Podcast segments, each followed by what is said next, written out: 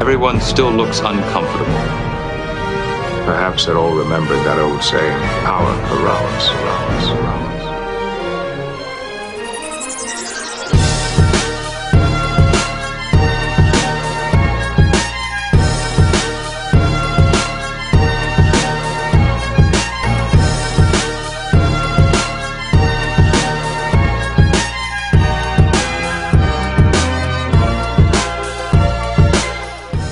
Hello and welcome to Second Officer Slog, episode 55. I'm your host, Em, and with me is my number one, Jackson. Hello, we're here to talk about Star Trek. It's the six month bell. It's ringing. It's time for more Star Trek books. Yeah, uh, it happened. Um, damn, what's happened in this six months? Uh, The entirety of Discovery season three happened. I watched one episode and then didn't watch anymore. and didn't watch anymore. I liked the first Um, episode. Yeah, I liked the first episode a lot, and then I just didn't. I was busy with other stuff. Uh, keeping up with television's hard on its own, even when it's a show like Discovery that I have a conflicted relationship with. Right. um, Yeah. I um I watched a single episode of uh of Lower Decks. I thought that was pretty good. I'm excited to watch more of it. It might secretly be the good Star Trek of the modern era. So um, yeah, maybe. I haven't. I haven't seen the things I've seen from it have all been terrible, but they've all been like you know really obnoxious clips of the like the, wacky cartoon bits and not the part where they're doing Star yes. Trek plots. Yes. Yes. Yeah. Yeah. I mean, one comes with the other, right? Like, look, we could be watching the Orville. It's better than the Orville. Um, but uh, it is like a it is an, an adult cartoon that is a Star Trek show. So you, you take the good with the bad. Uh, like I said, I thought I was pretty impressed the first episode. I thought it was on point about some stuff, and that I really wish the real Star Trek would be on point about. Please. Yeah. We're looking for Um, that for years.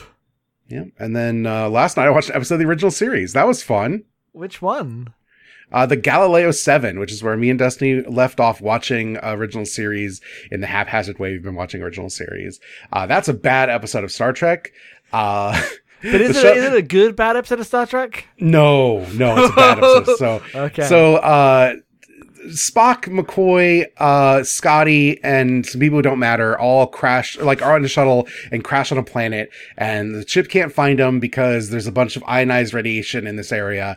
Uh, but they've got like a 24 hour limit to find them because there's a there's a um there's a fucking guy. He's not an admiral. I don't know, commissioner. A commissioner is on board, and he needs them to go to a planet to deliver a vaccine for a virus.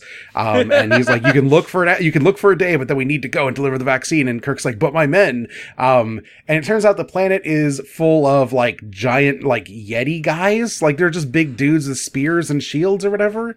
Um, and uh and Spock's in command and this is an episode about how everyone doesn't trust Spock because he's an unthinking like machine instead of a man with thoughts and emotions um and I hate this the this the, the TOS plot I hate the most is the way in which TOS characters are racist against Spock um and it, I watched this like right after finishing the book, and say what you will about Enterprise's many foibles, but the way in which humans and Vulcans are racist toward each other is like realistic and interesting most of the time. Yeah, I would say that. I think the like human Vulcan stuff in Enterprises. I was about to say mine, but it's basically everyone's favorite part of that show. Everyone loves Soval. Yeah. Yeah. Um, and so going directly into McCoy being like, Oh, I can't believe you don't have a heart, uh, Spock. Uh, I'm like, this is not what these characters about. Uh, like McCoy likes teasing Spock because McCoy knows that Spock has emotions and just refuses to admit it to anyone. Right. That's why it's like at the end of every episode is like a comedy tag. Yes. Uh, and this episode did have that, but the rest of it was very serious about like, oh, can we even trust Spock? Like maybe we need to like do something about that. They don't, they don't actually float doing a mutiny, but like it has the energy of like it's building up to that. this is peak of like. All right, Star It's Trek like- was like they had concepts and everyone made scripts and the, like the idea of it hadn't coalesced yet. Yes. It's, uh, uh, yeah. So two things. One, it's very much like that episode where Data takes command of that one ship and everyone's like super racist to Data. Yep. Um, and that sucked. Uh, and also, apparently this was written because this is right when they were starting to get feedback and they realized Spock was the most popular character. So they needed a Spock episode where Spock was in charge of something. And then this is what they write. And I'm like, what is the purpose here? Well, that's so strange that because I was like, well, that clearly can't be in. Res- this has to be before they figured out why everyone likes like the main three. Um, I mean, they no. realized everyone likes Spock, but they didn't under, I don't think they Understand understood why? exa- why. Yes. Yeah, because that's that's not what anyone likes about Spock. Um, God, but yeah, I mean, cool. enjoy enjoy the uh, original series. I guess it's a it's mostly a good show when it's not being bad. Hard swings in original series, but I enjoy it. Um, the thing with original series is that um, I don't. It's weird because like I don't like love the show, but I think most of the plots are like interesting and on point. Like it's it's well written for the TV it is, right? Like you just get the thing that Star Trek essentially never stops being, um, but in a, like a much more concentrated form. hmm It's like it's like the it's like the um moxie of soda of television shows. Like it reminds you that all sodas used to be weird medicinal things that were full of herbs and like tasted like shit. I happen to like Moxie, but most people don't. Most people just want a Coke. But you know, you go back to the original series, and sometimes you get something like I feel like it has the most variance and just stuff you can get. The the the gap between even like good episodes like Yeah, yeah. City on the Edge of Forever and uh, Errand of Mercy, like they're good in such different ways. They're basically from different shows. Yes. Also, we have the problem where uh, because we're doing this podcast, we hopped around and watched a lot of the like really like Stone Cold classics. Yes. So what we have left are like the B tier and below. I'm sure there's I'm sure there's some real bangers in there. I don't know. I'm not like super well up on what considered like is like a classic TOS episode or anything. Um, But we did watch like you know to Errand of Mercy, to the of Forever, uh, the Yeah. Corbomite Maneuver, um, Yeah. whatever the Romulan one was. Like just going Yeah. down the lists, yeah, all the yeah, bangers. We did all that. Yes. Uh, Spock's brain. I've seen Spock's brain. You know, Spock's Brain. Yeah. real bangers. God. That that one where they're what's the one where they're in the mine and all the like all the cuts are weird. Uh, oh, Devil in the Dark. The the Horta. Uh, Horta is that what they're called? I think so. it's there. There's a weird creature in the mine, but I remember it because all the editing's like super avant garde, and then you go look at the Yeah. thing and we're like, this editor got told to knock it the fuck off. No, it was cool. It looked sick. so it was cool. amazing. so Um, good. I think that's Devil in the Dark. okay. I always get it mixed up with Wolf in the Fold, which is the one where Scotty's accused of like being a serial killer. Which I Um, haven't seen that one, but I should. Yeah, I'm pretty sure that one's Wolf in the Fold, and Devil in the Dark is the one with the Horta. I think it's the Horta, the little like lava blob. It's yeah, cute. The, the lava blob. I forgot the name of it, but you know, the lava Yep. blob. Exactly. Yeah, Yeah. Well, there you go. Star Trek. yeah, yeah. Destiny. We're we're finishing Dragon Ball Super soon. Uh, this is not an anime podcast, but Destiny was like, I really want to get back to Voyager, and so I'm really hyped to watch some fucking mediocre Star Trek. and just completely free ourselves of uh keep like the idea of keeping up with modern Star Trek. Uh, you know, maybe we'll watch Discovery season um three at some point, but like as a choice, not as like uh this is what's happening on Star Trek now. Yes. Um, and today we're here to uh, dive back into the Enterprise books. Yeah, so uh, this is a patron episode uh, requested by Rubric, just like the last one, time we showed up was, and uh, we are reading the Enterprise book, "The Good That Men Do," which was written by Andy Mangels and Michael A. Martin. It came out in where's the release date? 2007. We are going to be spoiling everything about Enterprise. This is a post-Enterprise book. We're also inconceivably going to be spoiling the end of DS9 a little bit. A little bit, a little bit. We we we are going to have to talk about the end of DS9 because of some stuff this book does that we won't even allude to. And you know, just the book makes some Well, choices. just there's a framing device that re- like is about things after DS9. That's Yes. it. That's all. That's it. That's it. Um, There's not yes. It's nothing mind blowing, but it do- talking about this book requires talking about Enterprise and DS9. yes. Um, you know. Uh, so we're going to be doing that, and uh, if you're not in here for that, uh, my apologies. Uh, come back never. I don't know when we're gonna do another one of these. yeah, I don't know. I mean, I'm always happy. Like, um, okay, like Rubik was very apologetic. Like, I can, you know, I can do something more, you know, substantive. If you, I yeah. I read this book. I'm like, man, damn! If I didn't have a day job, I'd love to bring SOS back. We would we would stop talking about uh like modern Star Trek. We just read these books. We'd have a great time because I I li- I still like thinking about Star Trek. Um, I, we're gonna get into that. I think this book's full of interesting stuff that's like nice to think about. Um, and uh, I I miss it, but I don't have the we don't have the time. We We're, don't too time. busy. We're too busy. We've got too much going on. But uh, We're we're the thing is. I, we could fit it in, but it like costs to our health, and th- like that's the Right, reason yeah. we stopped doing so many podcasts, right? Like, I could definitely do one of these every month or two, but I'd be I'd be miserable. I'd be worse off for it. and it would become an obligation. Like this would, you know. Yep. Uh, but every six months, it's like fuck yes, new Star Trek time. Let's have a dumb look at whatever's going on in Enterprise. I'm always excited. yeah, Uh, anyway, Jackson, would you like to briefly summarize this book? really no. Um, this is going to be a bad summary because the book's long, but not much happens. So this is going to. All right, I'm going to do a very, very short, like the, the broad scale version, and um, we'll get into like the like subplots of the book because it's mostly just kind of like meandering is the wrong word, but just a lot of threads, t- like taking the end of Enterprise. Uh, and setting up this like Romulan War series that this these these authors go and, and write like these Yes. people continue to write the uh, Enterprise books for a while. It's clear in this book that they're like making plans for future books. Yep. Uh, so uh, this takes place six months after the episode Terra Prime. Uh, well, no, I guess I'll do the frame story. This takes place uh, 40 odd years. I don't remember exactly. Some point in the 25th century. No, yeah, 25th century, forgetting how numbers work, 24, whatever. um, Yeah.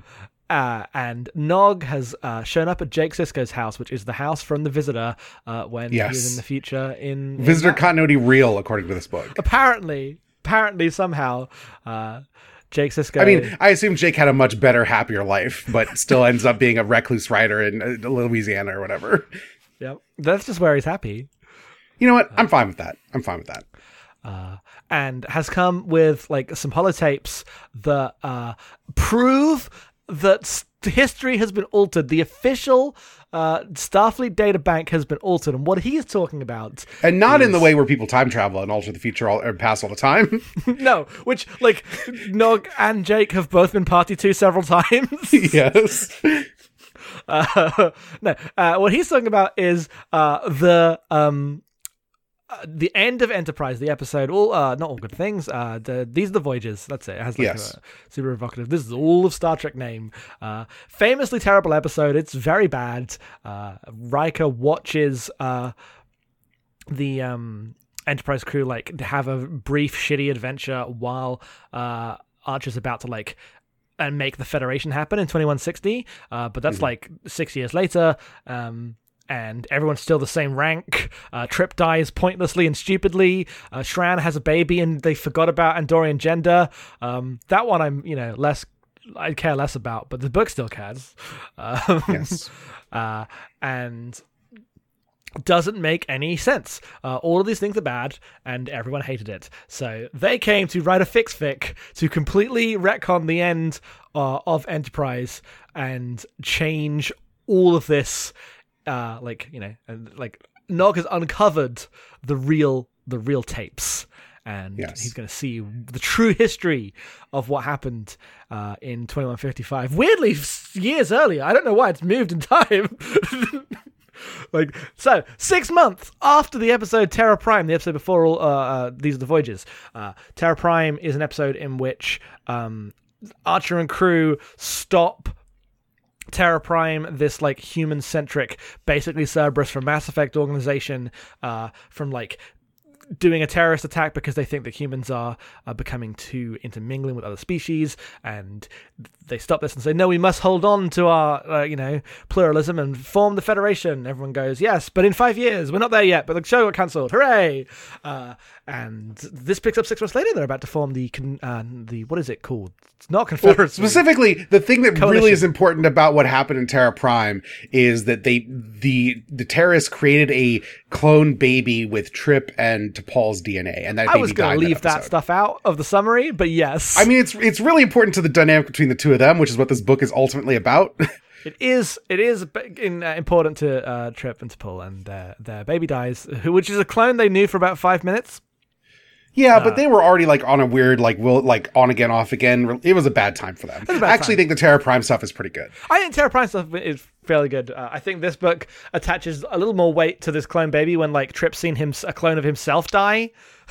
Well, sure, but in a, in a universe where Terra Prime is the finale of Enterprise, which is essentially what this Yes. becomes now, uh, it's going to gain weight just through narrative, like the you know, narrative, yeah. framing, right? because yes, otherwise it would just be an episode of Star Trek. Yeah, Um, yeah. Miles O'Brien, Miles O'Brien had a clone that died, and or it might have been the real one. No one knows. Who Who cares? knows? It doesn't matter. Is there a difference? Who can say? Soma installs now. Tom Riker over here going, "There's a difference. There's, There's a fucking difference." There's a fucking difference. Where the fuck is Kira? I've been here for 30 years. Oh, God. They should make a Tom Riker show. He's still in the prison. Be so fucking funny. Uh, anyway, uh, this picks up six months later. Uh, Archer is about to uh, preside briefly over like the uh, forming of the coalition of planets, which is the informal agreement that will eventually become the Federation. Uh, an agreement. Well- between- it's an agreement between the famous races humans, uh, uh, Vulcans, Andorians, Tellarites, and the other ones. Uh, Ca- Coridan, Ca- Cor- the planet of Coridan, The Coridans, yes, which know. are which are a actual race in Star Trek, but like definitely around the edges. Yes, like the, and the Coridans, the fifth Federation founding member, and I'm like, excuse me, wonder what happens to them in this book. um, uh, he just really has to like, you know, make some speeches, go pick up the Vulcans, go around, do some shit, uh, get everyone to the right place. All the dip- diplomacy's in place. This this thing is a done deal. Uh, it's fine. Nothing could go wrong. Uh, but across the galaxy, uh, uh, on Andoria, um, the Aenar from that arc are being kidnapped by the Romulans uh, because the Romulans are like this. Coalition is bad news for us. If they start realizing that they can like become a state themselves we're fucked. So we got to blow them up because we're the only empire who knows what to do around here. Uh, and uh, to do this we're going to kidnap the Aenar and restart the project of all the like stuff in that episode with the like telepath piloting uh, super weapon ships Yeah, mobile armors. Mobile armors, right? Yes, right. They put they put Andorian cyber new types, or just new types, I guess, uh, in Yeah. in mobile armors, and that's that is exactly what happens in that episode. Uh, Yeah. and Shran's there. He like saves a couple uh, as like these Orion pirates uh, like kidnap some of the Aenar, and he follows after them. And by follows after them, I mean requests. Uh, like goes directly to uh, Archer and is like, "You need to help me out." Uh, the Andorian. Um, command aren't going to help me out because uh, you uh, like owned me too hard in Yeah. that one episode. And so i'm useless and worthless which means you owe me uh, you got to do this. And he's like ah i don't know. We don't have the evidence. I've got to do this. It will like provoke political tensions. And you know, if we just like fly into romulan space or like we, the, the orions can be sending them to anyone. Who know we, we can't say for sure that they're definitely a front for like a romulan plot. And Shran's like okay fuck you. And, and then goes to like sit in his um in his quarters. Trip's also like, come on, dude. Then Archer calls up the Admiral Gardner, who basically says exactly what Archer says to him, and he's like, oh, you're right. That's that's real asshole shit, isn't it? Okay, fair enough. um, so they all disobey orders. They all uh, go chase uh, go chase down the um uh, these Orions, but Trip is not is not convinced they're doing enough. He's like, we have to do more. We have to stop them. And uh, Malcolm's like, hey, I've got an idea for you. Uh, I remember me in that one episode. I was a Section thirty one guy, and Archer was really not happy about that. Well, uh, he'll be fine with it because you know you just just tell him what you're doing first. And uh, he's like, okay, cool. Uh, and calls up the Section 31 guy, and Section 31 guy is like, hey, uh, you're right. Let's we need to do something, and what we need to do is turn you into a Romulan send you behind enemy lines. It has to be you because only you know how to like fuck with the engineer stuff because they're gonna have warp seven ships and we'll lose a war if they have warp seven ships. Uh, you need to go do a black ops mission, uh, turn yourself into a Romulan like they did in TNG that one time. Also, we don't know what Romulans look like, but someone else does, uh, and they'll be fine. We're fine, and uh, let's let's do that. Let's fake your death right now. So then they reframe the end of Trip as like these random pirates coming aboard the Enterprise to fight Shran as like a fake thing. Like that's the the, ha- the scene happens. Like every scene from. Basically, every scene from uh, These Are the Voyages happens just in a slightly different context with a lot of commentary about how stupid it is. Uh, and uh, he dies, dies quote unquote. Only Phlox and uh, Malcolm no Malcolm because he's the Section 31 contact. Phlox because he has to sign the death certificate. Archer as well, obviously, uh, and they send him off on this mission to go behind uh, enemy lines in uh, in Romulan space and try to figure out what like attack they're planning and uh, and stop it. And meanwhile, Shran and Archer uh, chase the uh, the like Orions who have kidnapped the Aenar. In Archer's plot, they get back the Aenar. There is a subplot about like um, Shran, the woman he's in love with, and then like all of her bond mates because Yeah. of the four bond mates thing from all the, you know remember that from DS9 books. Everyone's favorite plot point I fucking the, in the DS9 books, it was kind of obnoxious. I, I think I've just turned a corner, and I think it fucking sucks. Uh we have four we have four genders, but it's definitely two men and two women, and we don't explain how why they need that, but we definitely need that to make a single baby, and our be- species is basically doomed because of it.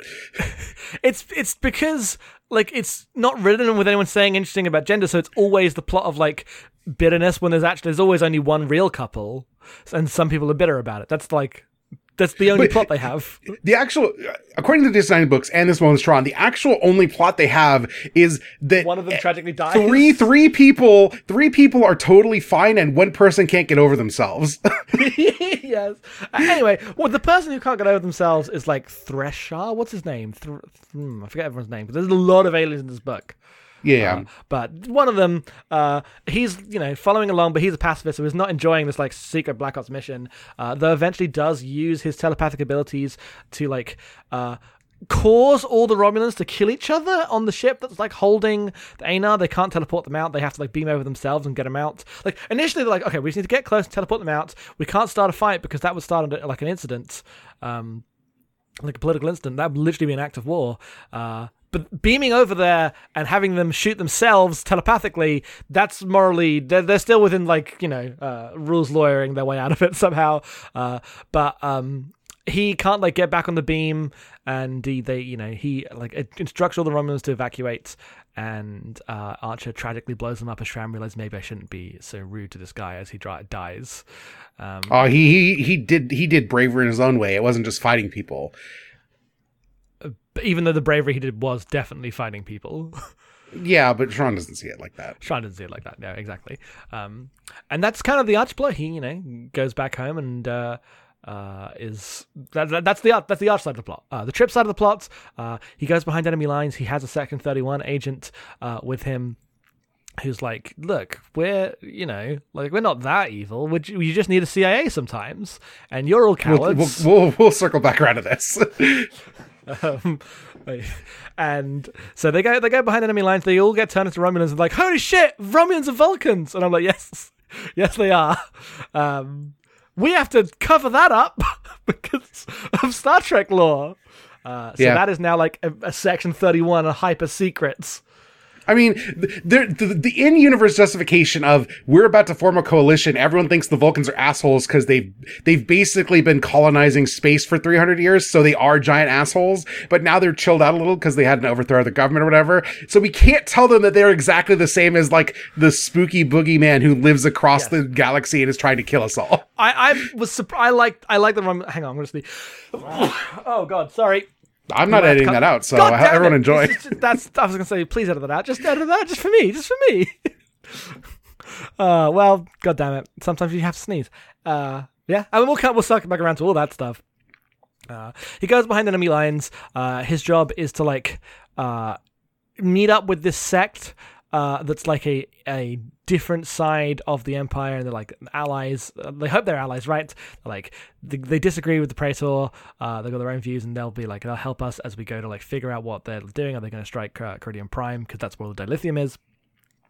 Um, so that, that's them. We can get the details that way. Uh, this group uh, absolutely is not there to help them. uh, they are there to develop the Warp Seven ships for their own purposes, and then they can rule the Romulan Empire.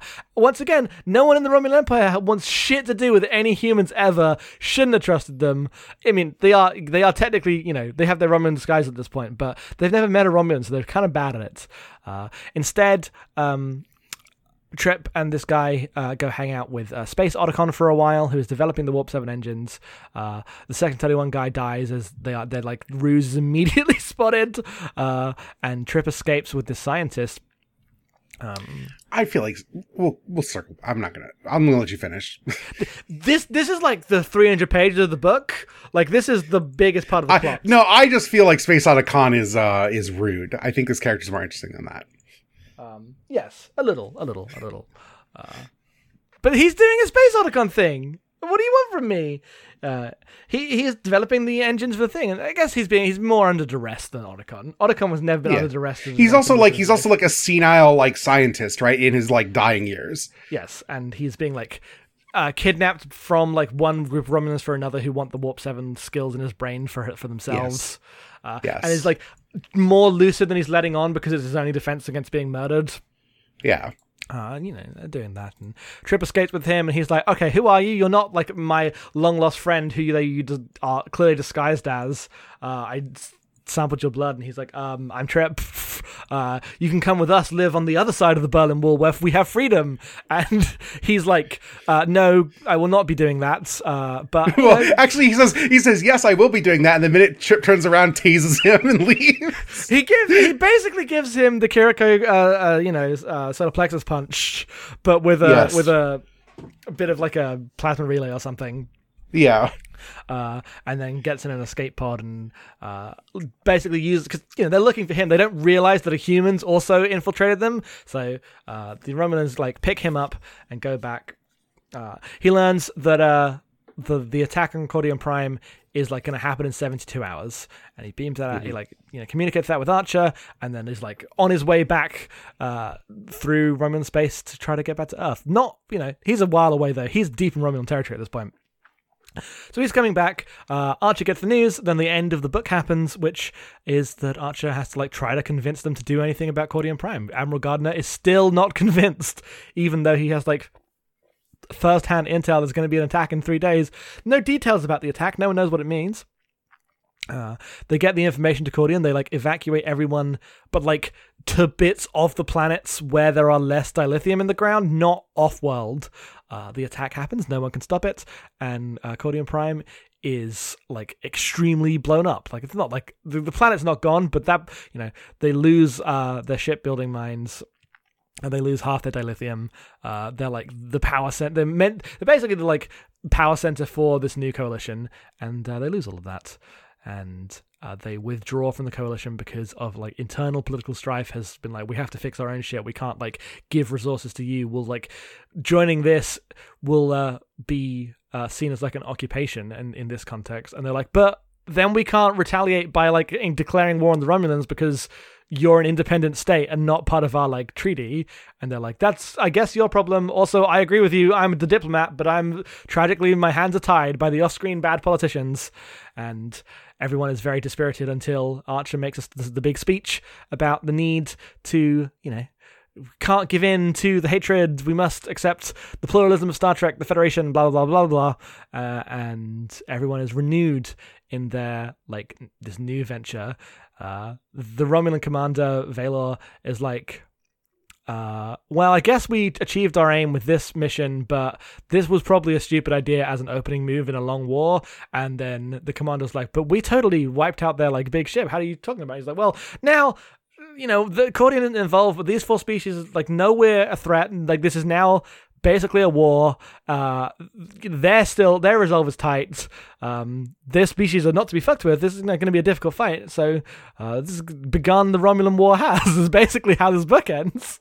Uh, Trip decides like, Trip goes back to Earth meets with the Section 31 uh, person and he's like we have to keep you dead for uh, this whole war. You're now our like secret romulan spy.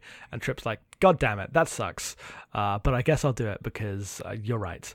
Uh, but in his last moments decides to like uh, go to the place where all of the like treaties are being signed and he's he's having his own funeral also like his memorial uh, is there and his parents are there and he just watches them all for a distance. Uh, but he gets Archer to give a letter to, to T'Pol and reveals himself to T'Pol, who is immediately like, first of all, you couldn't tell me. Why couldn't you tell me? You you should have just told me. I would also have kept it secret. You told Reed. You told fucking Reed. um, and second of all, is like, holy shit, the Romulans are Vulcans. Uh, genetic drift. Uh, and then he's like, "Yeah, this would be a political nightmare if this gets out. We have to extremely keep this up." Uh, and she's like, "Absolutely agreed." And then they like sadly and tragically uh, part again. Like their relationship is now in a better place. They were very tense at the start of the thing, and now they're like have feelings again for each other, but must leave for reasons of war. And he goes off on his next mission, as the Romulan War has not officially begun, but is basically beginning. The next book is not titled the Romulan War. There are two Romulan War books, but the next book is not one of them. So I guess we got another another la- round of like uh from the from the edges detente. Uh, but uh, eventually we'll get there, and that's that's the plot of this book. Yeah. The uh, next book is called Kobayashi Maru, which I'm like, hmm, what's this about? Um, oh, this looks like it's a, uh Hernandez and um and Archer book about them doing shit. Oh, sweet. Oh, oh, oh, what's Yeah. that? I'll read that. Yeah. Yeah.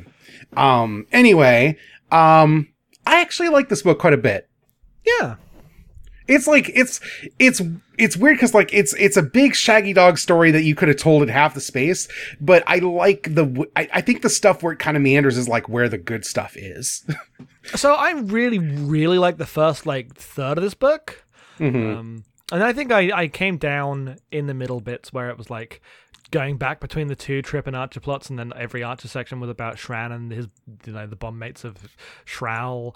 And I was like, I hate this. This is Yeah. boring. The the Andorian stuff sucks. Trip being a spy isn't interesting. They don't know how to write that story at all. no, they really don't. There's like there's like zero spycraft there. There's a guy who's like the super spy who comes in is like, okay, I'm going to tell you exactly what to do, and then he doesn't know what he's doing, and then he gets killed. Uh, like, And then because the Romulans are like actually good at being spies, they all spot them immediately. know.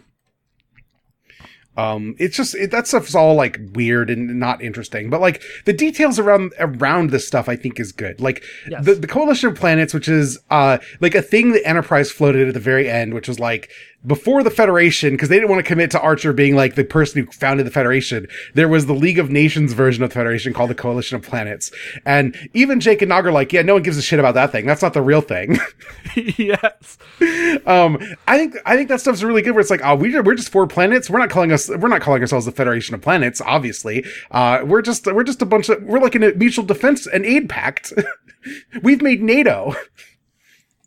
the way in which like this is the thing that's good about enterprises right like in the spaces of star trek going to happen the you are able to read these very earnest like impassionate uh defenses of like mid 2000s post 9-11 pluralism as like the founding blocks of an imperial worldview uh like Section 31 is an evil organization in the shows like pretty objectively um Yes. and this doesn't like this has like oh Section 31 are good now but the, the, the difference isn't that like it's you can't inherently have a morality to your like deep space deep state like spy program right? The morality comes from the power structure of the state itself. It is different when you are four states in like being surrounded by empires that need to like uh, you know build your own version of a nation and defend yourself compared to when you are like the hegemon against which all things have to like uh, you know uh, agree to uh, and that is the difference in the section 31 uh like Yeah. appearances not The argument the argument put itself. forward for the Section Thirty One in this book is like. The Vulcans are spying on everyone. We know. We have proof. We've seen Yes. it. the Andorians are ready to start shit all the time. We know the Romulans are spying on everybody. Uh, they've inf- like they infiltrated. Uh, oh, that that's not that's not, the part where Vulcan where Romulans have infiltrated Vulcan is not actually known to the Federation in Enterprise, is it? No. Um, No, but like they don't mention in this book. I'm, are they ever going to circle around to the scene from that one arc where like the entire Vulcan arc is like I mean, they do plot? because because Trip immediately meets that guy. Is like, it's that fucking guy. yes, but he doesn't like bring that back to the uh, No. Federation, even though he probably should have said that.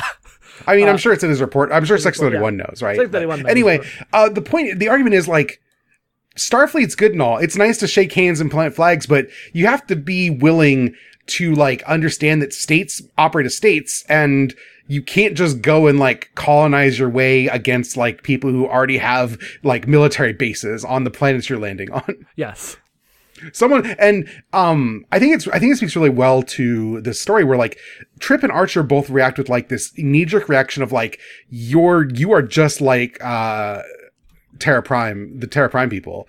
Um, and you also are like these weird, like, you know, human supremacists. Like you want to curtail our, uh, everything to these, to and Trip is someone wants to stop us from going out into space and being our best selves. Like, no, we want you to be your best selves. It'll be great when we're all our best selves. But until then, we're going to keep a gun loaded.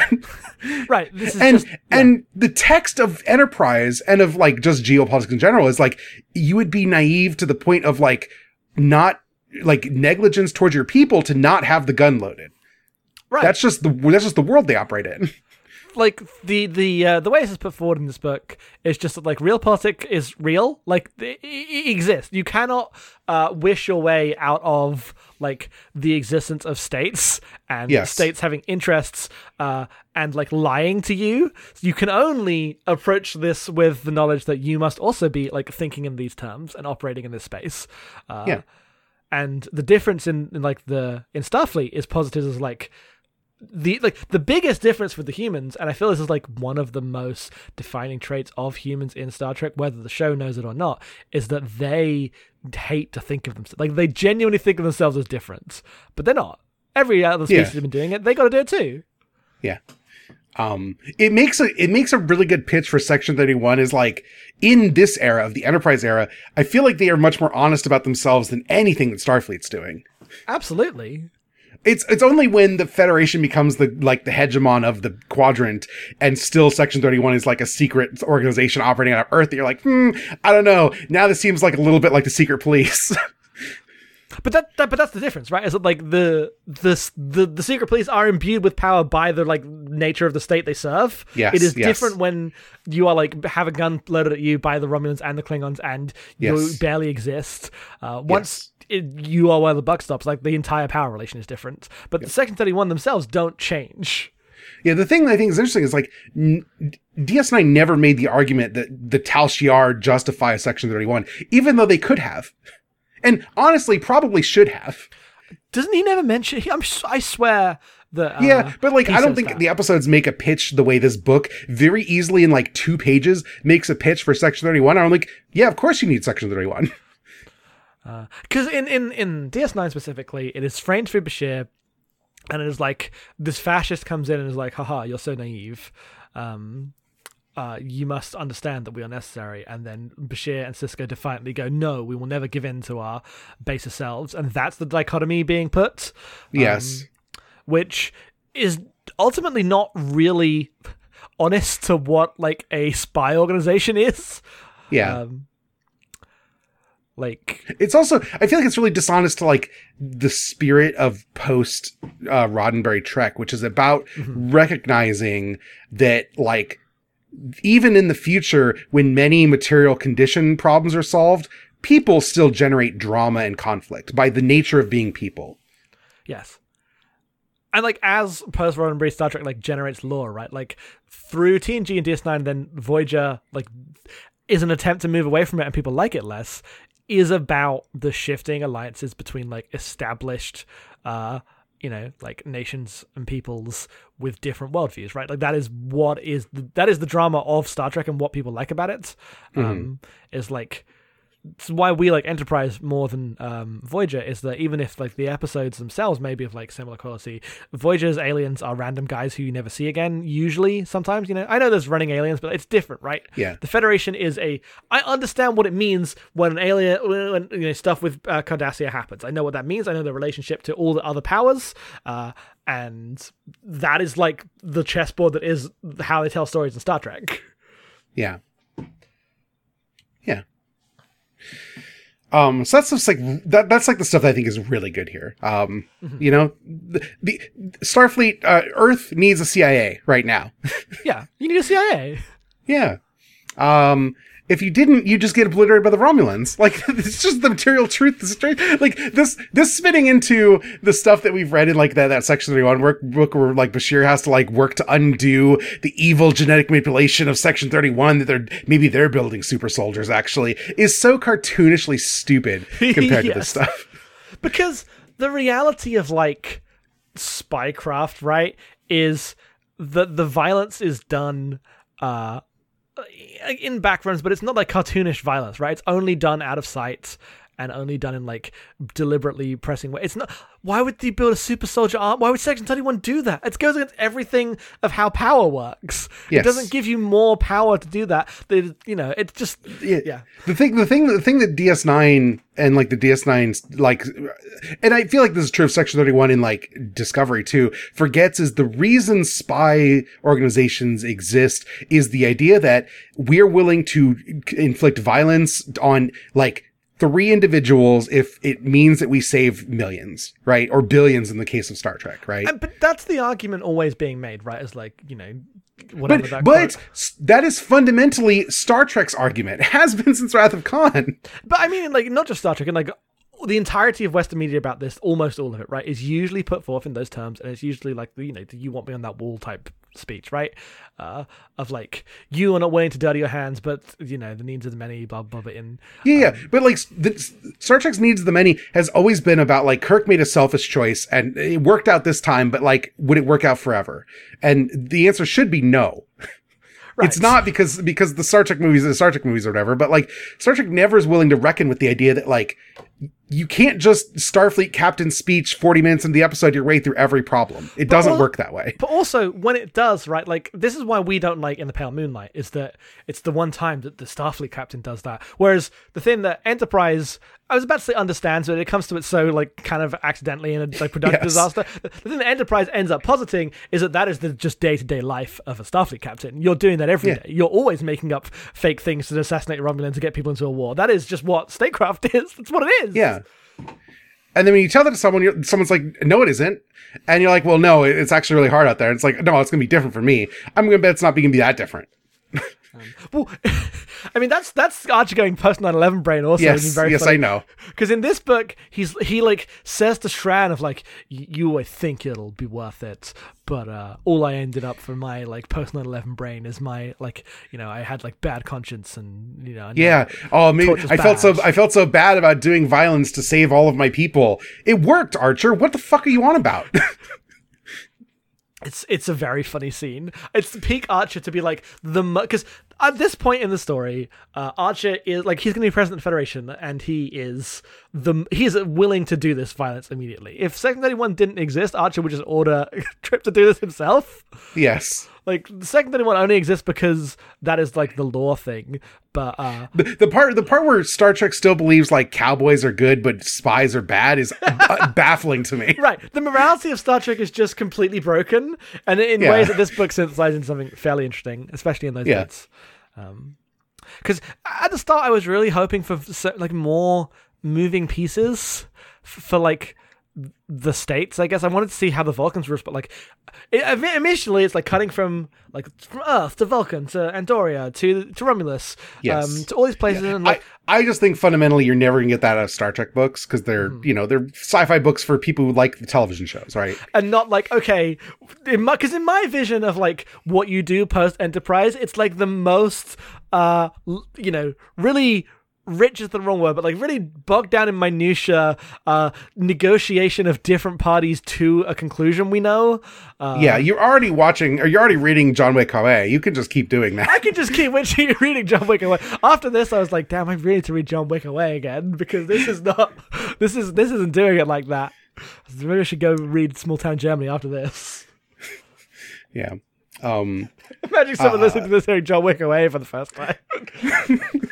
that, that might be that might actually be a lot of people. A lot of people we put a John Look, Wick away now. You don't you don't have to you don't have to know. It's fine. It's fine, You it's can fine. figure out the context clues who we're talking about. Yep. Um, damn it. Uh, the other thing I, I, I really like the stuff with Trip and like uh, T'Pol? T'Pol and Archer in this book. I think it's really good. Um, I think Archer like having to let go of the part where he for like as far as this uh, like all the Star Trek fiction is concerned for 20 years Archer has basically been like grooming his like tag along friend to be his like left hand in everything and like him being like oh I have to I have to you're like a person now I have to like see you as that and let you go do your own thing as as a person is like really good because Star Trek loves to keep characters together through inertia even though that's not how power dynamics work in real life. And that's like one of the central complaints of uh, these, these are the voyages is that everyone has their same rank chips. Like nothing's changed. The Enterprise is ide- identical. They made made a few set changes because it was the last Yep. episode. They like had like twelve pence left over to change the carpet a bit. Yes. but uh, it had been it had been the whole like a ten, a 10 year voyage basically uh, is the canon of like how long it was and nothing had changed about anyone's dynamics about the ship about anything and so Yeah. this book comes in like kind of purposefully to change that up but i think generally speaking the books we've read have been better about those changes the thing that Yes. I, I don't necessarily trust in the long term is that they won't like gravitate back to the elemental uh, Well, ideal. this is why this is why like we were about to embark on the TNG books and we both had Right. like a creeping suspicion that those aren't going to be what we want because at the end of the day, TNG books are going to be about Picard in control of the Enterprise. That's just what that fiction is. Oh, yeah, that will just be like a comic book status quo where like bold things will happen and it will return to it. But there's not that risk in the Enterprise era because they know the people like who are reading this, they want the like ridiculous Romulan war plots and they're already Star Trek nerds. No one's like cares. No one, I don't think a single person in the audience is like, damn, if Travis isn't flying the ship, then what are we even doing? Literally every time it cuts to Reed, I'm like, we're wasting time. What are we doing? I don't give a shit about this man. I like Reed. He's such a fucking asshole. I fucking hate Reed. I hate. I. I just think of Dominic Keating's stupid, smug face and his inability to act as he like Zoolander faces his way through every scene. The thing I like about Reed in how he's written, especially later on, is that like Reed's not a nice person, but in no way that is narratively, thematically, or emotionally rich. He is just a shitty coworker, and like he has an elemental just like assholeness to him. And But like, but like, not even in a way where anyone needs to do anything about it. He's not like problematic. He's just kind of a stick in the mud that everyone doesn't like. And so the dynamic of because when Star Star Trek works, it's basically just like an office comedy on some level. Like it is a Yeah. show about the same people who go have like co-workers and they work through their shit together. And I really like uh, Reed as a choice in that because he's just he's just a fucking asshole. You have to deal with him. He's so weird. Why is he like this? Yeah. Uh, which is why whenever Um, they try to give Reed like you know the like dramatic pathos plot, it's terrible. Yeah. But uh, there's a bit at the very end when when Trip comes back in and uh, he's like talking to Archer. Where he calls him Jonathan, and even the narrative's like uh, like it's in Archer's head. This way, he's like, "Well, that's really weird." He called me Jonathan. I guess he has the right to do that. Yeah, he's like, oh right, he's not just like my lackey. In a way, Yeah. it's like it's it's good because, as you say, like Archer has for this entire time seen himself and Trip as like best buds on the same level, even though he knows they're not. Like he can order Trip to do anything anytime. Yeah. Uh, yeah, but it's, it's it is a good thread about like someone who has been blind to the power dynamic of one of the central relationships of his life, like having to recognize that. yes. Uh, and then the T'Pol is just really good. The part where she immediately is like, "Oh, he's not dead," and is like, "No, no, I, I saw him. He's dead. He's definitely dead." And she's like, "Oh, maybe it's just me being emotional, I guess, because uh, I'm the one Vulcan who's all like in tune with my shit." Uh, because T'Pol is essentially the best character in, in Star Trek. It's her or like Worf, I think, is like straight up. There's, I don't think there's really any contest. yeah, um, like, yeah, I mean, T'Pol stuff is really good. Um, yeah. And would only have been better if they like you know kept going so they didn't fuck it up, right? Like, she's only let down by only having four seasons of like screen content. Yes. Um, also, they really like the first season wastes her in like, oh, we're gonna have the hot lady be the Vulcan. I was thinking in this in this book about how like before they settled on uh trip T'Pol to Pol Archer was the thing they were pushing.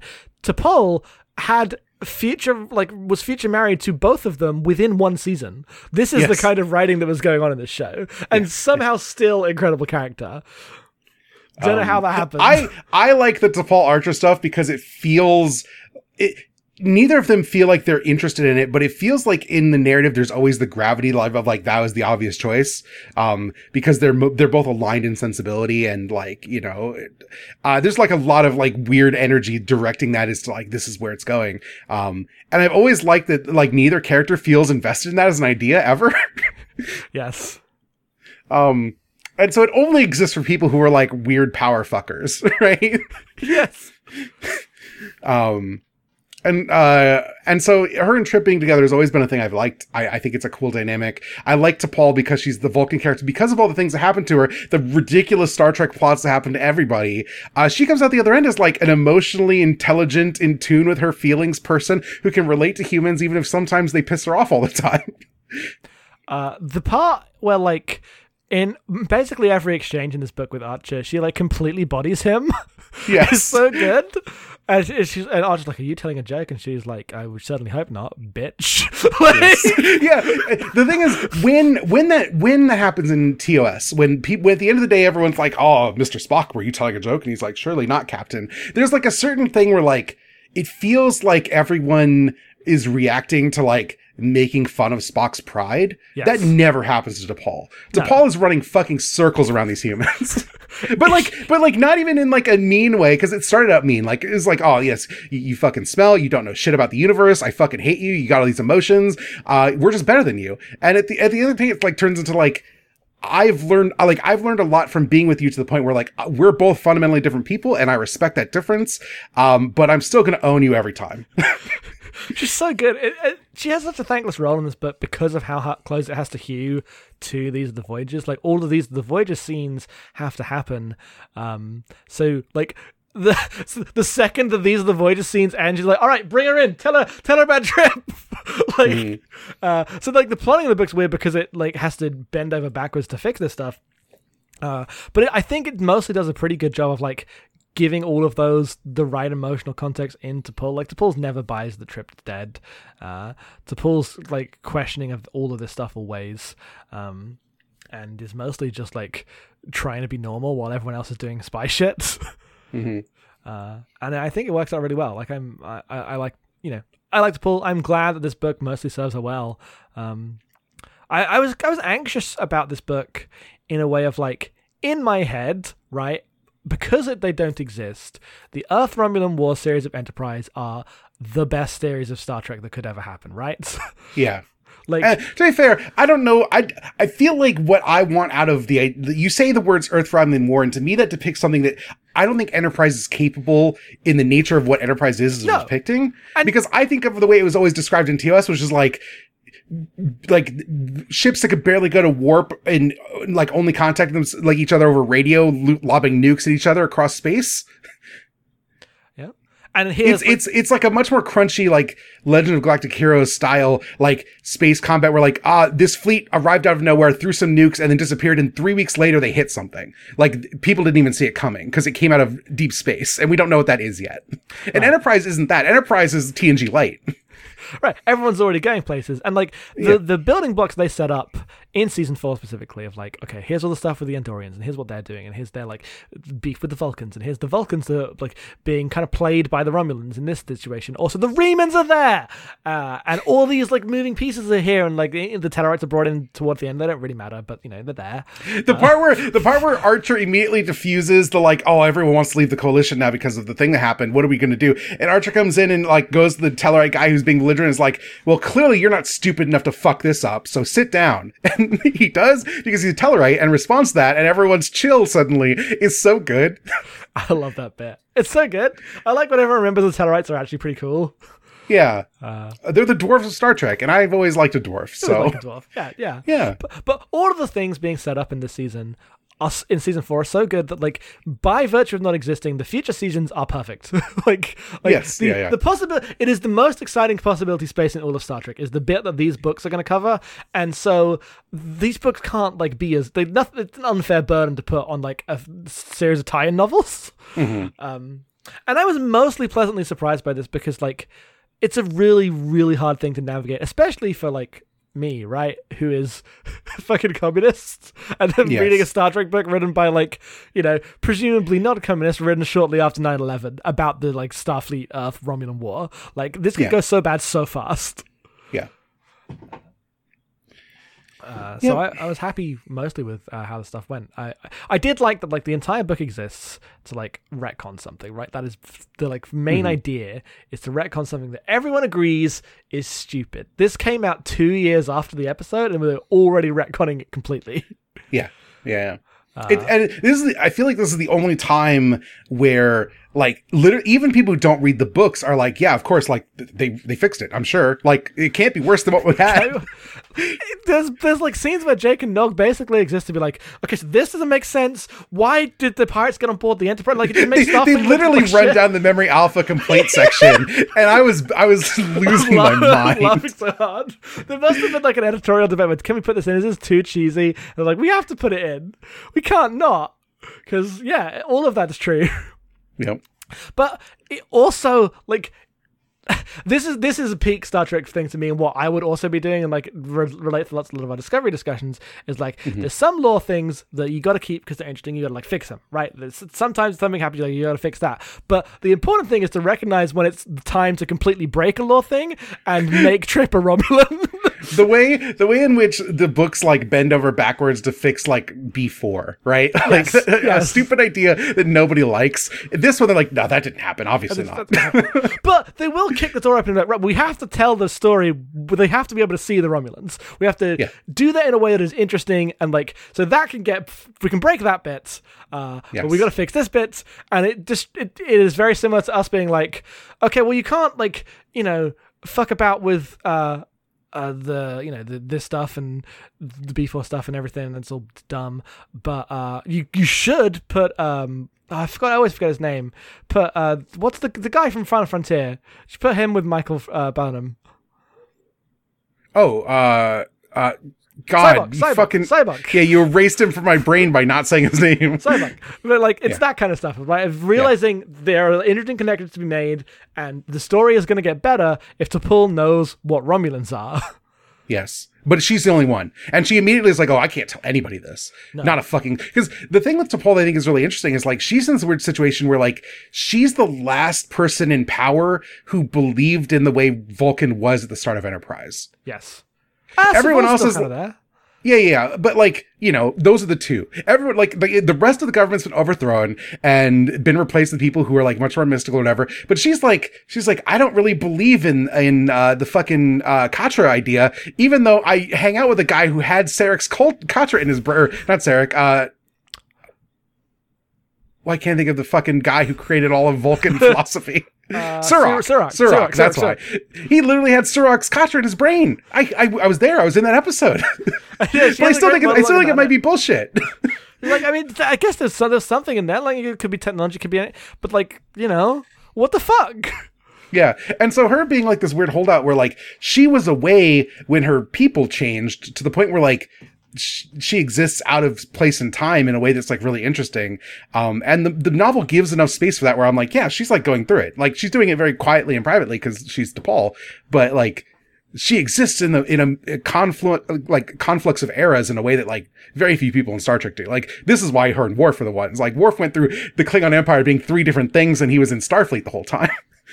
Uh, and then had to like make it two more different things himself. Yes, yes, with his own two goddamn hands. Two other hands. Before uh, James Kirk came and brained him. Absolutely fucking bodied him. Just, just like beat him up. 70 year old, reconstructed Romulan Borg technology, James Kirk, punched him in the face and knocks out Worf. Star Trek's so fucking dumb. Uh, so stupid. Uh, that is the Shatnerverse. I don't remember the Shatnerverse stuff. That didn't happen on screen. Yeah. I'd watch it on screen though. absolutely, God. Um, there was some other stuff I wanted to bring up, and now I, I'm trying to think of what it all is because we're kind of in wrap up mode, I guess. We're kind of wrapping over with it now. What? So we hit the bit. We hit the Section 31 stuff. Talked about the Roman stuff, about the like Coalition of Planets stuff. What else was in this book? Oh, the thing I really like, I think it's like super good, and I don't know if they're building to like touching this again. Um, because obviously these people go on to write more of this series, and like there's even there's stuff at the end where like Jake and Nog are like, yeah, and who like maybe this explains why Coridan went off and did the thing they did, and like, oh, there's some sick shit in a future book. there, there- there is foreshadowing, but I wouldn't describe it as foreshadowing so much as like listing plot points of future books. Like, yeah, but in ways that are just enigmatic enough that we're like, ah, yes, I, I gotta read book six of this series. don't I'm already Um, there. Um Shran and the Enterprise go to uh literally the place where the pilot takes place in, right? And they're dealing with the fucking Orions again, and everyone fucking hates the Orions. And Archer, who's already like disobeying orders to go do this at all because he's like, it's better to save people than to like do the like thing that's good on the books or whatever. Lands here with Shran, and Shran's like, it's Orions. We need to kill all these motherfuckers and free all these slaves. yes. And Archer stands there and goes, we didn't come here to free slaves. Right, sorry. How in this entire discussion did I forget that Archer is literally Qui Gon's in this book? and and Shran, who is who in this book, the one thing I, I think this book is like kind of bad about is I don't think they understand why Shran is cool at all. No, the, he's just like too angry as an Andor. They don't understand that he like understands that he's putting on airs. Yes, Like Shran's like putting on a front because that's just how he is. yeah, Shran's tsundere. He's not like actually an asshole. No, whereas he, he's actually an asshole in this book. And to be fair, Archer treats him very badly. Yes, yes, no. He's in a weird place where I'm hoping, like in future books, where he's not on the outs and has been living with a bunch of people that he barely likes because he likes one girl for like a year. Uh, where maybe he'll be a little mellower. And he's still. I mean, really, if these books go on, the plan I assume in these books is the same as the show, where he was going to join this crew, right? Like at some point he's got to chill a little bit because he's going to be on the fucking ship. But there's no episodes, is the thing. It's all going to be war shit. So that's what I'm curious about. Is like Mm-hmm. everyone's. I assume everyone will get into like. You know, we'll have that Kobayashi Maru thing, but I'm fairly sure after that it's the Romulan War books. Yeah. Um, and I assume that everyone will just like be in their own subplot for the book for the like for the war. Yeah, I guess. Um, but yeah, him being so furious that Archer's like, I'm going to uh, ignore the orders when they're convenient for me. But the minute I see like actual injustice being done in the galaxy, like I've got, I've got shit to do. I can't bother with all these people. These people got to save themselves. And he's like, "We will be saving them, but by forming the coalition of planets, and then we will be able to like." we, we can make a resolution that there should be no slavery in the galaxy and then do fucking nothing. and in this moment, Shran is just like aghast. like I mean, we've seen TOS. Orions are still slavers in TOS. didn't do much, guys. Before before they became hot booby scientist ladies in Imzadi, they were slavers.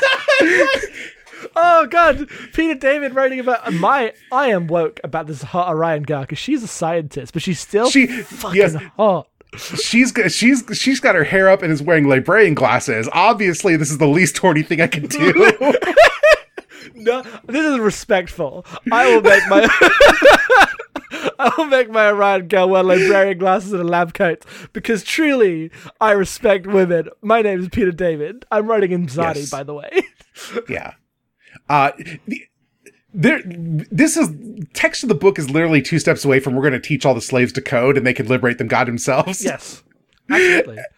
And and Shran's the only person who complains about it, but you know what? Best. I love it. It's it's. I mean, like in this moment, they have their like shit to do, but like, right. What it ends up doing is like. In the mind of the book and the mind of Archer, and like the morality that eventually the one that Star Trek comes to, it is that like the negotiations of statecraft are more important than freeing slaves. That's just true, right? Uh, yep. like- McKee sit here and go like, God damn it, this is why we fucking died.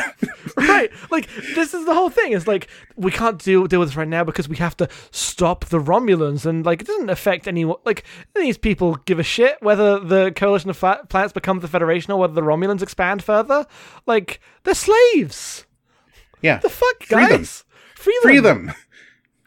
Yeah. Um it's uh it's it's good it's a good scene to have to remind remind yourself that even Enterprise, which is like the Trek characters I think are in some ways the most honest about what Star Trek is, are still like fucking assholes who are b- blind by the writer's inclination and the needs of this story to be the way they are. But it's it's in a book about the need to do violence to free people. Yes. Right. To do like Yes. off the book illegal violence in order to protect people. But what that means is fucking with like weird uh you know um, other states, you know, it's like a secret war between their secret police. You can't Yeah. just, you know, blow up the slavers. That's not the violence we're talking about. And the thing is, this book, and this isn't true of some of the Star Trek books we've read. Like the, the Discovery books don't know this. Like these these authors don't have an answer to this, but they do at least see the friction, which is way more than I'm expecting out of these books at this point. Absolutely. I mean, that's why we kind of like stopped doing this. Is that Yeah. a lot of the books walk up to the line, and we have a lot of books where like the first half would be laying down all these really interesting like uh, frictions and questions and uh, like the nature of Starfleet and talking about this stuff pretty directly, and then it just ends, and it's fine, and we go on with next time, and like you know the contradictions of capitalism have been resolved. Tune in next week, uh, and that's you know all I ask for is things to sort of remain interesting, and this book does a good job of that. Like it's not like the the um oh what's his name? I forgot the Discovery guy. I'm forgetting everyone's name in this book. Uh, who? What? Lorca? you talking about Not Lorca? Lor- I mean the look I the Lorca book is one of these, right? That's a really talking good about book Saru? 20 I don't know who you're I'm talking, talking about. I was talking about Saru. I was talking about the Saru book. Okay. Um, because I remember that going to complete piss. the Saru book and the Lorca book were both giant pieces of shit. Is the thing. So. Yes. but they did have really good opening 20%. Are you're like, oh, this is going to go somewhere? No! But No. ironically, both books about characters that didn't exist by the book time of books were published. Hilarious. Um, well, so, oh, because of the season, this is like, we're, you know, this is basically a season five plot of Enterprise. I think it's really funny. And this is like the books being aware of like where the fandom's at. Probably like, you know, they're reading shit online at this point, right? Um, the, the throwaway line about like, man, remember when the transporters used to surprise our enemies? and Now everyone just has the obvious defense against transporters. Yes. Very good. yep. I the, one of the one of the best parts of early Enterprise, you're like, man, reframing Star Trek can open up new avenues of like fiction. Is the part where like the transports just changed everything overnight, but they never actually do anything with it. There's Not like even a couple once. episodes, but Yeah. barely. Yeah. Because because the people writing it have been writing Star Trek for too long, they just they, they just see they just see it. Uh, Yep. Like half the episodes are just TNG episodes, and then when they do start doing stuff in season four, it's on like a wider scale. It's not like Yeah. the transporter can like completely radically shift what it means to fight in space.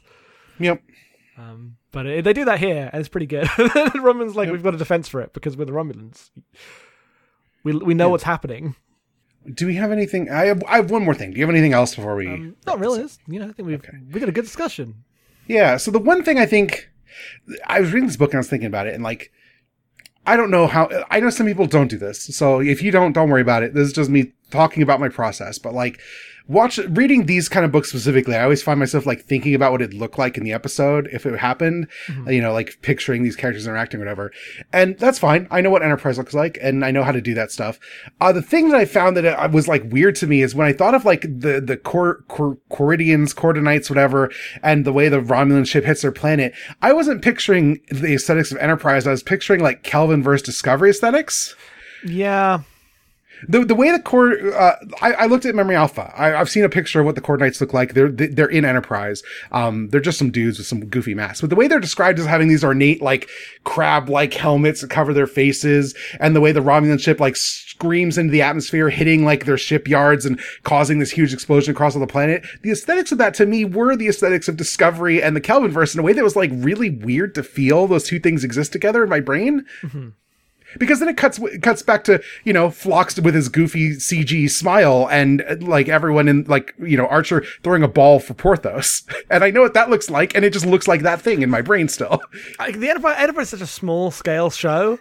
yes, Um, yeah, and the two things existing together is really it was it was interesting because like I.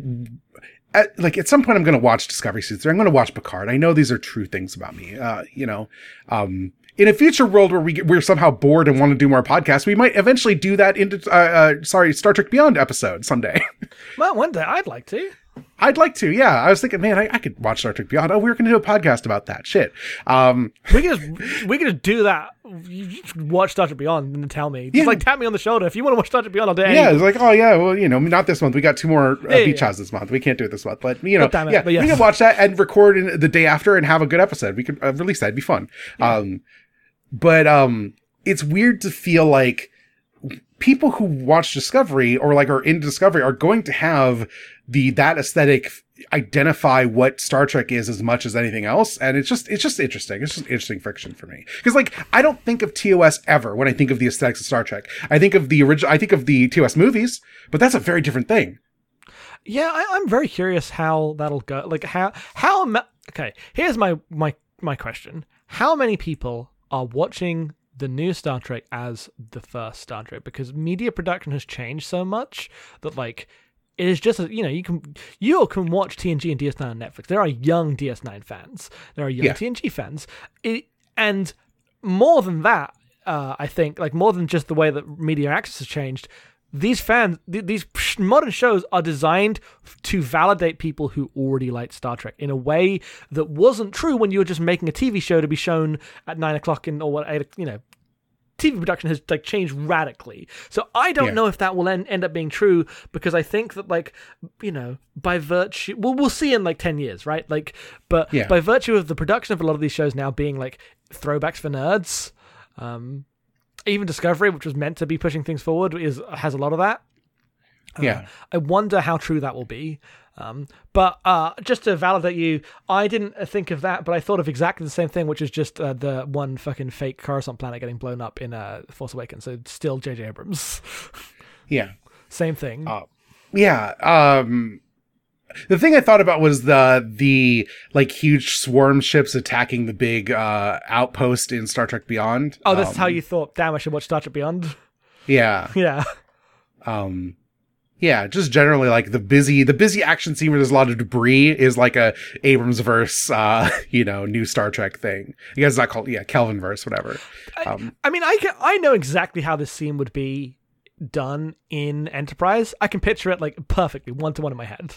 Well, yeah, there, there- there's an animation that they watch on the view screen, and like, uh, and then someone reads off how many people died, and they're all aghast, right? Like, that is basically what happens. yeah, um, the uh, the planet is green, and then it turns red, and every, and someone goes, "Oh, uh, three billion people just died," and a dramatic sting happens, and the captain sits down. now, to be fair, I love that shit. I eat. I that love shit that up. shit too. When a guy Um, sees a screen like change a color and then like dramatically sits down and someone else reads off horrifying statistics, perfect. Yeah. Mwah.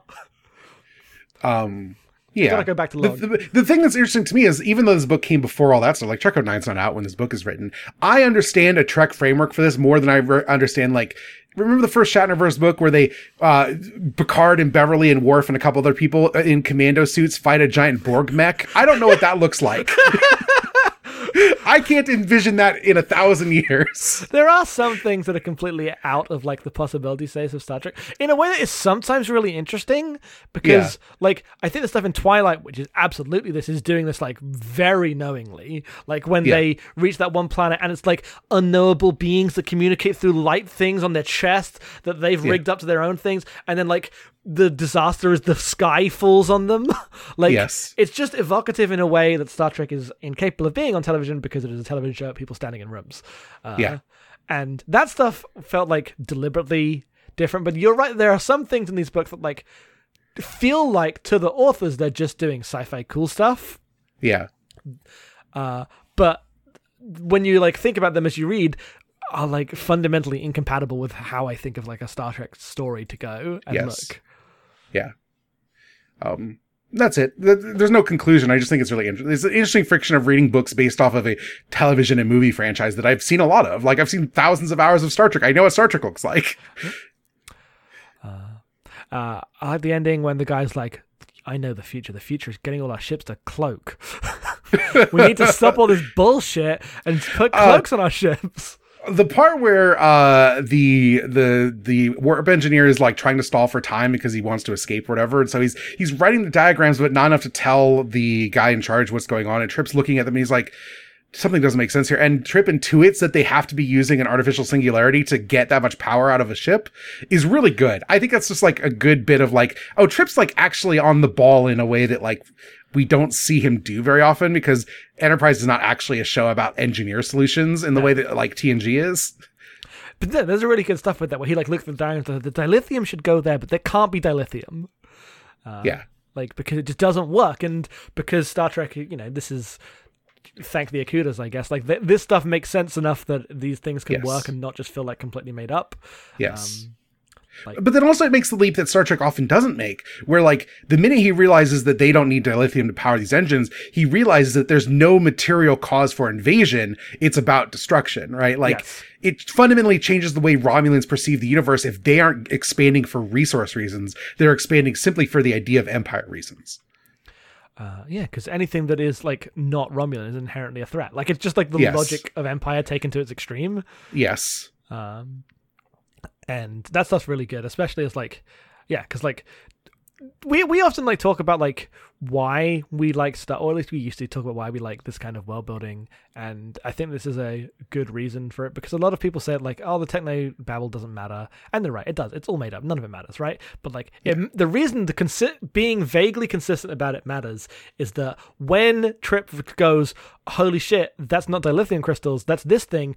I know what that means in a narrative way. It's not about like Yes. consistency of believability. It's just like Yes. you know th- why you have all the rules written out on the Death Note. They don't make one up for later. Yeah. Yeah. Um, it's good. I enjoyed this book quite a bit. I, Yeah. I hope we get to read more in the future. uh, me too. Um, but I, I guess that's it for now. Hey, everyone, Yeah. enjoy enjoy the SOS episode dropping. Yeah. Um, thank you, Rubric, again for having us read these. I, uh, if you, if you want to do more in the future, go nuts. Uh, Yep. let it rip. I'm excited to talk about uh, Kobayashi Maru. It I thought they came across Klingons in Kobayashi Maru. Yeah, I know. I don't know. I We'll like- find out. I was like, they're gonna bring the Klingons into the Romulan war plot? Let's fucking go! Everyone is Yeah, here. absolutely. Um, anyway, until then, plugs, Jackson. Uh, you can find me at headfulsoff on twitter.com. You can find the podcast that me and Em do at abnormalmapping.com. Uh, please listen to them. If you're not listening to uh, other other podcasts and just subscribe to SOS, then like more power to you, I guess. We're, we're doing a lot more, but none of it's about Star Trek. Sorry. I know. I know. When we stopped doing SOS regularly, we had people come in to the Discord and be like, "I this is what I listen to." I, like, I'll, I'll check the other ones out. I guess I feel pretty bad about those people. I'm, very sorry this I'm went sorry. this way. Yeah. But To be fair, your your sadness it only fuels my anger towards Kurtzman, which is unending. can't be stopped. Oh my god, Picard is so bad. Um, you can find me on Twitter at em underscore being. Uh, if you'd like to support us on Patreon, you can do that patreon.com slash normal mapping. Um, for one dollar, you get Gundam every week. Uh, we're watching uh, Gundam X and Standalone Complex Second Gig. They're both very good. We have our friend Austin on, who I don't think gives a shit about Star Trek, uh, which is, you know, good. It's good. It speaks well of him, I think. Uh, though, if you do just listen to this podcast, I can't recommend watching uh, Ghost in the Shell Standalone Complex enough. Um, if you like this podcast and how we talk about Star Trek, please watch Ghost in the Shell. Uh, Standalone yes, Complex. absolutely. It's basically Like- the same show, but entirely like more intentional about the real politics stuff. Yeah. Um, yeah, absolutely. Uh, and, uh, at $10, you get VoIP Life for me and Jackson Goof Off. Uh, we don't really talk about Star Trek there, but you know, th- it has similar energy to this. I feel like we, we, we talk kind of like we do in this podcast. Yeah. Since we only do this every six months, it turns into, we have no like formal structure. It just turns into like the loosest discussion of a thing. It's it's good. Honestly, I like it. A, I like it a lot. This is a good way to be. Um, yeah. Uh, but Uh, so for now, uh, Oh, goodbye. um, listen, it's Oh. coming out soon. If you, this might be a thing people enjoy. Uh, you should listen to a podcast called uh, "The War on Our Stars." Nora's doing a Star Wars book podcast. If you want lesser books about a lesser space universe, uh, then go listen to that. But the podcast will still be good. Nora's great. I'm sure it'll still be good. Um, but you're right about the rest of it. I'm right about the rest of it. You're right about one thing, Master. Unfortunately, we don't fucking shut up. Well, I don't fucking shut up about Star Wars, and I miss Star Trek. So this is how things work out, I guess. Disney Um, wins. So yes, goodbye for now. We might be back someday. I don't know when. Maybe six months. Maybe never. Um, but until that point, I will see you out there. been a long road getting from there to here. It's been a long time, but my time is finally near. And I can feel a change in the wind right now.